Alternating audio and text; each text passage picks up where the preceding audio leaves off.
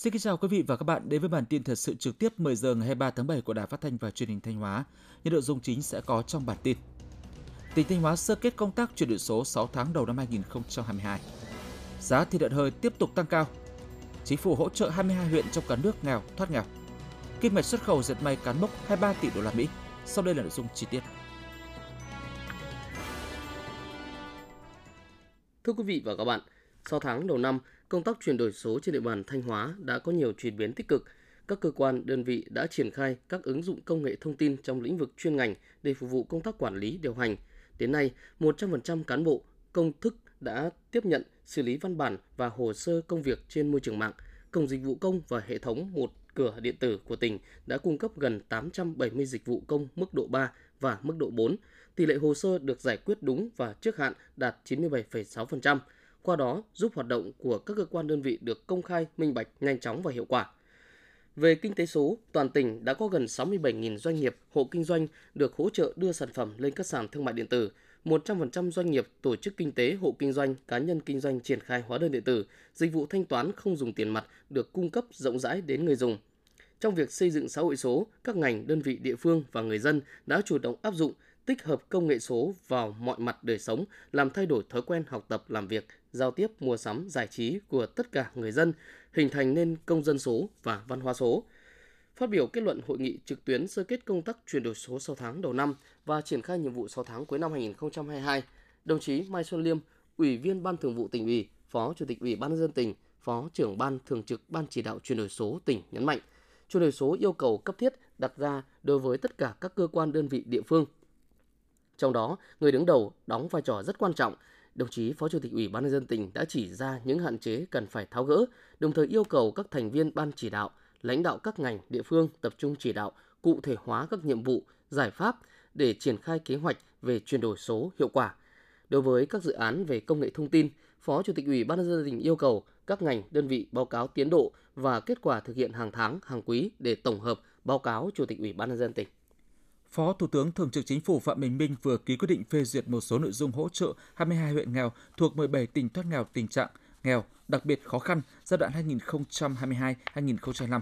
22 huyện nghèo thuộc 17 tỉnh trong phạm vi quyết định này được hỗ trợ bổ sung trực tiếp nội dung sau: hỗ trợ đầu tư trọng tâm, trọng điểm và duy trì và duy tu bảo dưỡng một số công trình giao thông liên xã trên địa bàn huyện nghèo phục vụ phát triển sản xuất kinh doanh, dịch vụ, lưu thông hàng hóa nhằm tạo sự đột phá, tạo động lực phát triển, tăng trưởng kinh tế, nâng cao thu nhập cho người dân. Thời gian thực hiện hỗ trợ từ năm 2022 đến năm 2025. 22 huyện nghèo thuộc 17 tỉnh được hỗ trợ gồm huyện Bắc Mê tỉnh Hà Giang, huyện Quản Bạ tỉnh Hà Giang, huyện Văn Quan tỉnh Lạng Sơn, huyện Sơn Động tỉnh Bắc Giang, huyện Hà Quảng tỉnh Cao Bằng, huyện Trung Khánh, tỉnh Cao Bằng, huyện Bắc Hà, tỉnh Lào Cai, huyện Mường Ảng, tỉnh Điện Biên, huyện Tuần Giáo, tỉnh Điện Biên, huyện Phong Thổ, tỉnh Lai Châu, huyện Thuận Châu, tỉnh Sơn La, huyện Hà Bắc, tỉnh Hòa Bình, huyện Thường Xuân, tỉnh Thanh Hóa, huyện Bá Thước, tỉnh Thanh Hóa, huyện An Lưới, tỉnh Thừa Thiên Huế, huyện Phước Sơn, tỉnh Quảng Nam, huyện Bắc Trà My, tỉnh Quảng Nam, huyện An Lão, tỉnh Bình Định, huyện Khánh Sơn, tỉnh Khánh Hòa, Bờ Đắc, tỉnh Đắk lắc huyện Đắk Long, tỉnh Đắk Nông, huyện Tri Tôn, tỉnh An Giang. Huyện Vĩnh Lộc, tỉnh Thanh Hóa hiện có 46 chuỗi cung ứng nông sản, thực phẩm an toàn đang hoạt động ổn định. Bên cạnh đó, huyện còn có 9 chợ đạt tiêu chuẩn kinh doanh thực phẩm an toàn, 12 cửa hàng kinh doanh thực phẩm an toàn được duy trì hoạt động, 13 trên 13 xã, thị trấn đạt tiêu chí an toàn thực phẩm. Với hệ thống sản xuất kinh doanh các sản phẩm nông sản, thực phẩm nói trên, cùng vùng sản xuất rộng lớn, đa dạng về cây trồng, vật nuôi nên tính từ đầu năm 2022 đến nay, huyện Vĩnh Lộc đã cung ứng gần 5.690 tấn nông sản thực phẩm có xác nhận an toàn ra thị trường, trong đó gạo 3.000 tấn rau củ quả, 1.450 tấn thịt gia súc, gia cầm, 730 tấn, còn lại là sản phẩm thủy sản. Lượng nông sản thực phẩm này đáp ứng trên 47% tỷ lệ nhu cầu tiêu dùng của người dân trên địa bàn, tăng 19% so với cùng kỳ. Nắm bắt nhu cầu sử dụng thực phẩm nông sản an toàn của người tiêu dùng, huyện Thọ Xuân, tỉnh Thanh Hóa đã thực hiện hiệu quả việc tập trung tích tụ đất đai, chuyển đổi đất kém hiệu quả sang kinh tế để hình thành các vùng chuyên canh rau an toàn, đẩy mạnh liên kết sản xuất bao tiêu sản phẩm, từ đó nâng cao giá trị sản xuất trên một đơn vị diện tích, mang lại thu nhập ổn định cho người dân.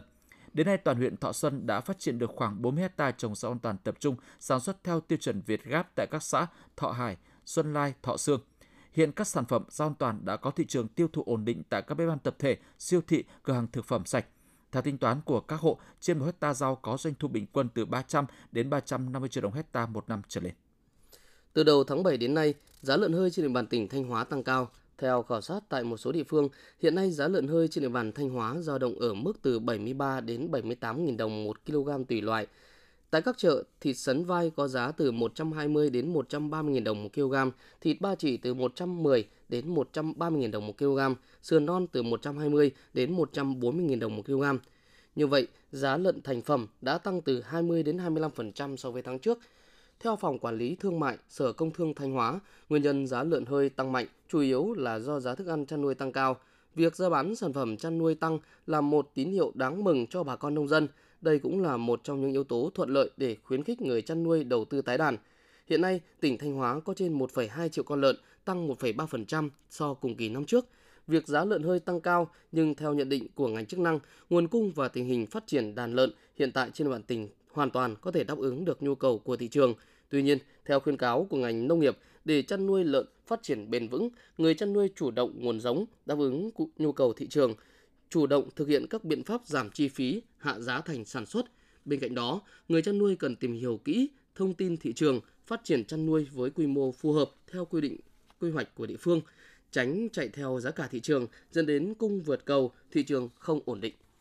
Thành phố Sầm Sơn vừa tổ chức hội nghị tổng kết 20 năm triển khai thực hiện nghị định số ngày 4 tháng 10 năm 2022 của Chính phủ về tín dụng đối với hộ nghèo và các đối tượng chính sách khác.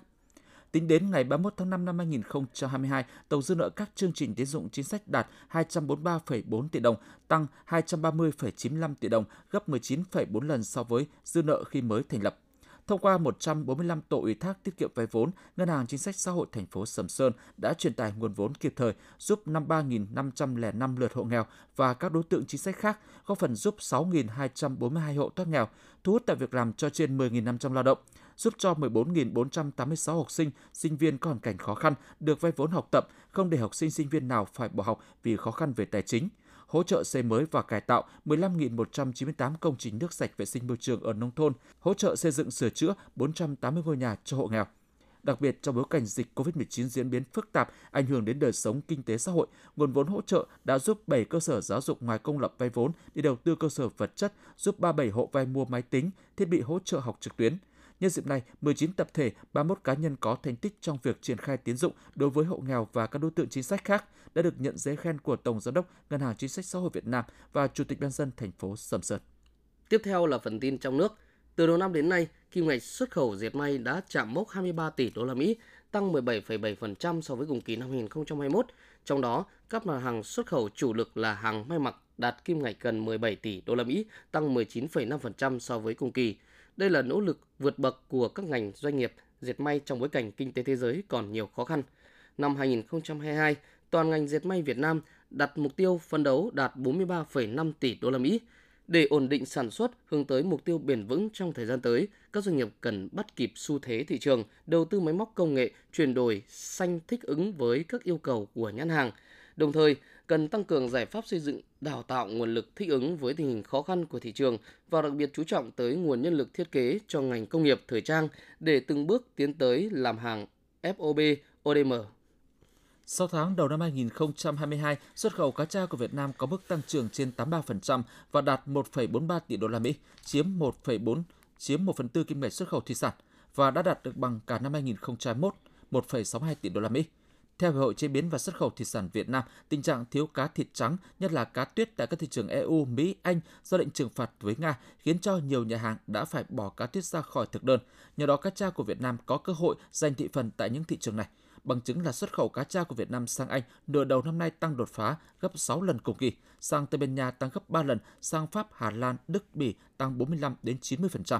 Nếu tiếp tục duy trì được đà xuất khẩu như trong những tháng qua, đến hết tháng 7, xuất khẩu cá tra của Việt Nam hoàn toàn có thể vượt qua kinh ngạch xuất khẩu của cả năm 2021 và tự tin quay trở lại mốc 2 tỷ đô la Mỹ khi kết thúc năm, thậm chí có thể kỷ lục mới là 2,6 tỷ đô la Mỹ.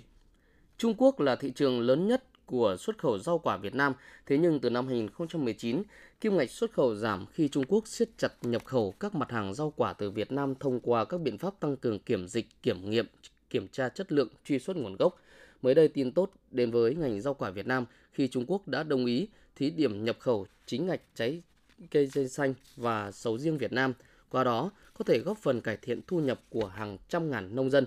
Bởi hiện nay, riêng mặt hàng sầu riêng đã có tổng sản lượng hàng năm lên tới khoảng 1,3 triệu tấn. Như vậy, đến nay, Việt Nam đã có tổng cộng 11 loại trái cây được xuất khẩu chính ngạch vào thị trường tỷ dân lớn nhất thế giới này, bao gồm xoài, thanh long, chuối, nhãn, vải, dưa hấu, chôm chôm, mít, măng cụt, chanh dây và sầu riêng. Đây không chỉ là tin vui với người nông dân trồng sầu riêng, chanh dây mà là tín hiệu thuận lợi cho cả ngành rau quả của Việt Nam bởi việc tăng các loại trái cây được xuất khẩu chính ngạch là hướng đi bền vững của ngành hàng trái cây. Trung tâm Dự báo Khí tượng Thủy văn Quốc gia cho biết trong ngày hôm nay 23 tháng 7, khu vực Bắc và Trung Bộ có nắng, chiều tối xuất hiện mưa rông một vài nơi. Các tỉnh từ Thanh Hóa đến Thừa Thiên Huế có mây, ngày nắng, chiều tối và đêm có mưa rào và rông vài nơi gió nhẹ. Trong mưa rông có khả năng xảy ra lốc xét, mưa đá và gió giật mạnh. Nhiệt độ thấp nhất từ 24 đến 27 độ, nhiệt độ cao nhất từ 31 đến 34 độ. Quý vị và các bạn vừa theo dõi bản tin 10 giờ của Đài Phát thanh và Truyền Thanh Hóa. Mời quý vị và các bạn tiếp tục đón nghe bản tin thời sự 11 giờ để cập nhật những tin tức thời sự trong tỉnh.